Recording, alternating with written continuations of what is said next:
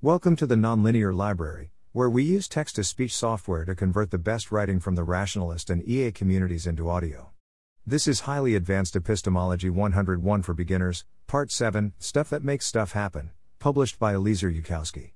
Follow up to Causality The Fabric of Real Things. Previous meditation. You say that a universe is a connected fabric of causes and effects.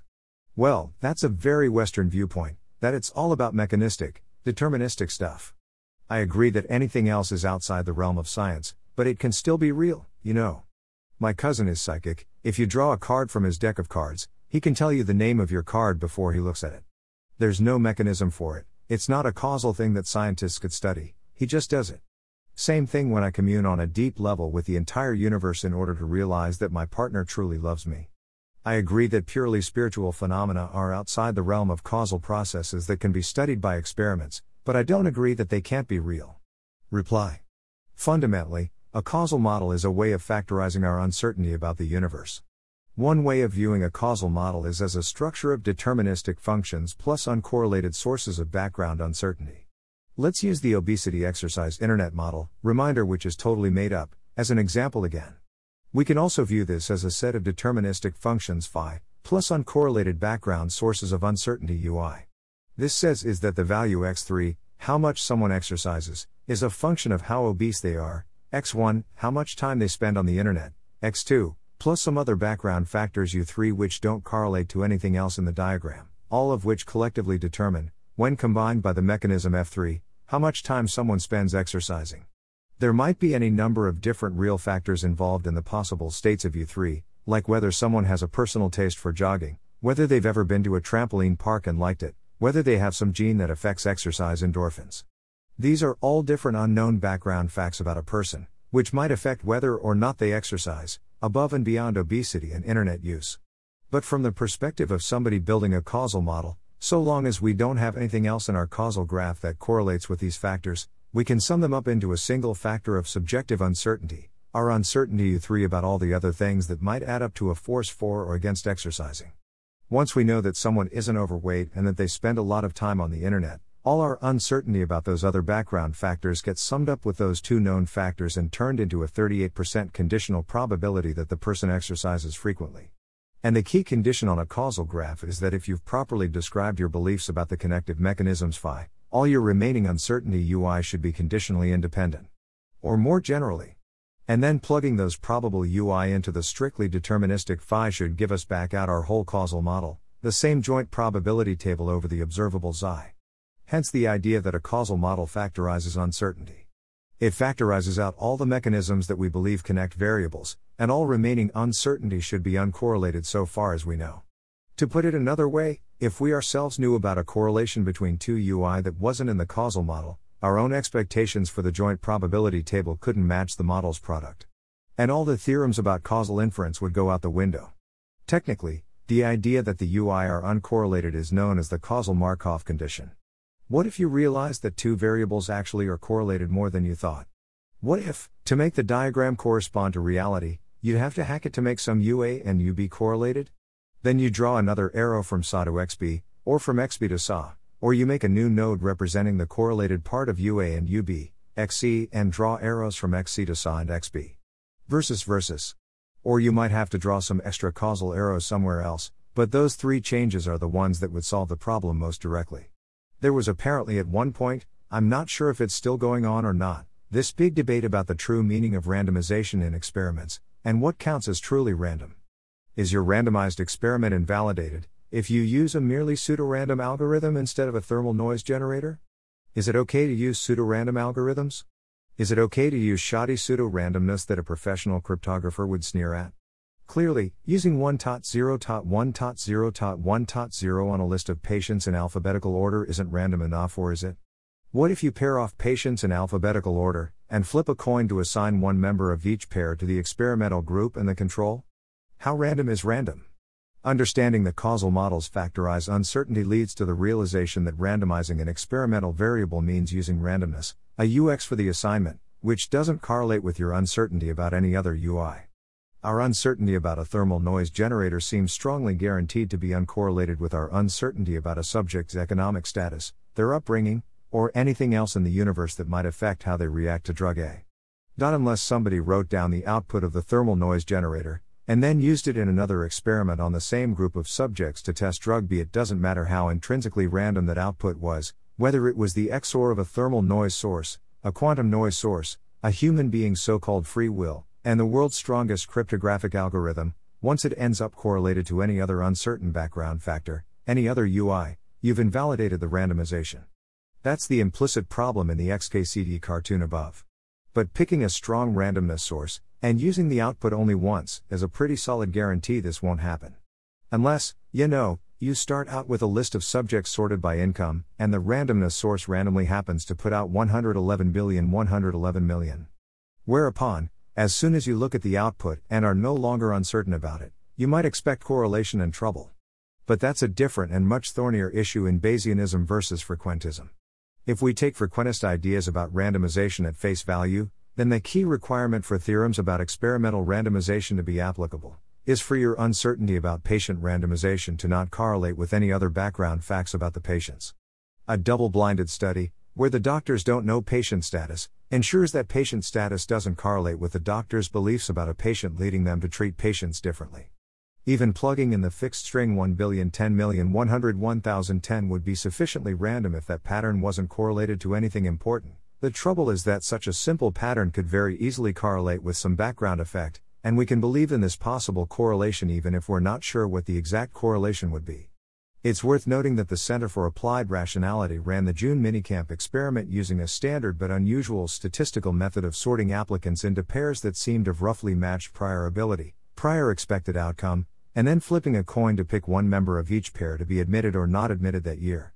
This procedure means you never randomly and probably get an experimental group that would, once you actually looked at the random numbers, seem much more promising or much worse than the control group in advance, where the frequentists guarantee that you used an experimental procedure where this usually doesn't happen in the long run, might be cold comfort if it obviously had happened this time once you looked at the random numbers.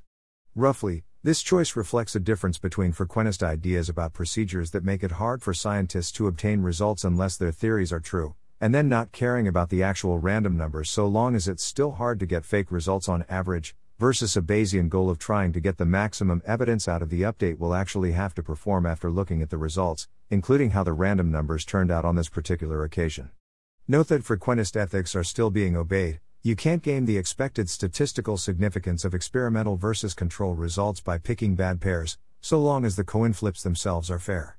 Okay, let's look at that meditation again. You say that a universe is a connected fabric of causes and effects. Well, that's a very Western viewpoint, that it's all about mechanistic, deterministic stuff. I agree that anything else is outside the realm of science, but it can still be real, you know. My cousin is psychic, if you draw a card from his deck of cards, he can tell you the name of your card before he looks at it. There's no mechanism for it, it's not a causal thing that scientists could study, he just does it. Same thing when I commune on a deep level with the entire universe in order to realize that my partner truly loves me. I agree that purely spiritual phenomena are outside the realm of causal processes that can be studied by experiments, but I don't agree that they can't be real. Well, you know, you can stand there all day, shouting all you like about how something is outside the realm of science, but if a picture of the world has this, then we're either going to draw an arrow from the top card to the prediction, an arrow from the prediction to the top card, the prediction makes it happen, or arrows from a third source to both of them. Aliens are picking the top card and using telepathy on your cousin or something. There's no rule you have to label your nodes. More generally, for me to expect your beliefs to correlate with reality, I have to either think that reality is the cause of your beliefs, expect your beliefs to alter reality, or believe that some third factor is influencing both of them. This is the more general argument that to draw an accurate map of a city, you have to open the blinds and look out the window and draw lines on paper corresponding to what you see. Sitting in your living room with the blinds closed, making stuff up, isn't going to work. Correlation requires causal interaction, and expecting beliefs to be true means expecting the map to correlate with the territory. To open your eyes and look at your shoelaces is to let those shoelaces have a causal effect on your brain, in general, Looking at something, gaining information about it, requires letting it causally affect you. Learning about X means letting your brain state be causally determined by X's state. The first thing that happens is that your shoelace is untied. The next thing that happens is that the shoelace interacts with your brain, via light and eyes and the visual cortex, in a way that makes your brain believe your shoelace is untied. P shoelace equals tied, belief equals tied, 0.931. P shoelace equals tied, belief equals untied, 0.003. P shoelace equals untied, belief equals untied, 0.053. P shoelace equals untied, belief equals tied, 0.012. This is related in spirit to the idea seen earlier on LW that having knowledge materialize from nowhere directly violates the second law of thermodynamics because mutual information counts as thermodynamic negentropy. But the causal form of the proof is much deeper and more general. It applies even in universes like Conway's game of life where there's no equivalent of the second law of thermodynamics. It applies even if we're in the matrix and the aliens can violate physics at will. Even when entropy can go down, you still can't learn about things without being causally connected to them. The fundamental question of rationality what do you think you know and how do you think you know it? is on its strictest level a request for a causal model of how you think your brain ended up mirroring reality, the causal process which accounts for this supposed correlation. You might not think that this would be a useful question to ask, that when your brain has an irrational belief, it would automatically have irrational beliefs about process. But the human brain is not illogically omniscient, we might say. When our brain undergoes motivated cognition or other fallacies, it often ends up strongly believing in X, without the unconscious rationalization process having been sophisticated enough to also invent a causal story explaining how we know X. How could you possibly know that, even if it was true? Is a more skeptical form of the same question. If you can successfully stop your brain from rationalizing on the spot, there actually is this useful thing you can sometimes catch yourself in, wherein you go, oh, wait, even if I'm in a world where AI does get developed on March 4, 2029, there's no lawful story which could account for me knowing that in advance, there must have been some other pressure on my brain to produce that belief. Since it illustrates an important general point, I shall now take a moment to remark on the idea that science is merely one magisterium, and there's other magisteria which can't be subjected to standards of mere evidence, because they are special. That's seeing a ghost, or knowing something because God spoke to you in your heart, is an exception to the ordinary laws of epistemology. That exception would be convenient for the speaker, perhaps.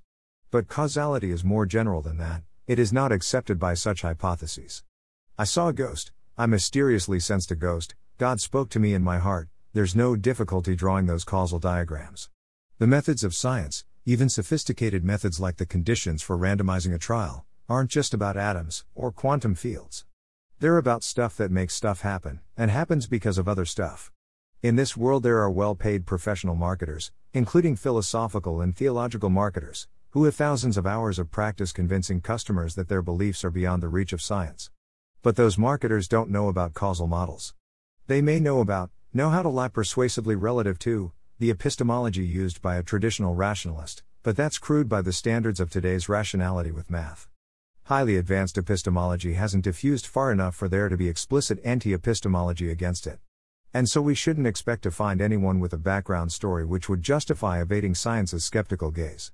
As a matter of cognitive science, it seems extremely likely that the human brain natively represents something like causal structure, that this native representation is how your own brain knows that if the radio says there was an earthquake, it's less likely that your burglar alarm going off implies a burglar.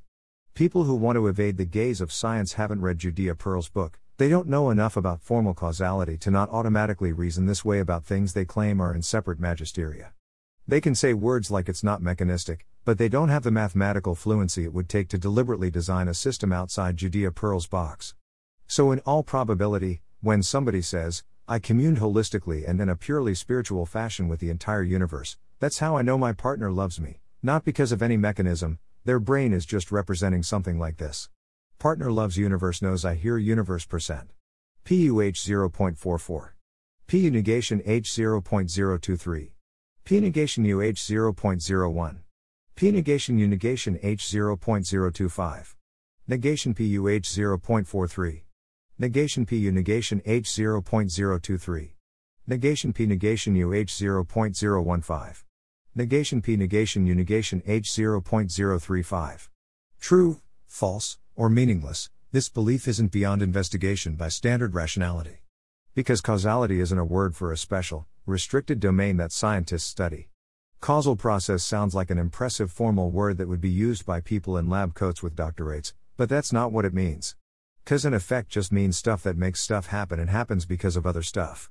Anytime there's a noun, a verb, and a subject, there's causality. If the universe spoke to you in your heart, then the universe would be making stuff happen inside your heart.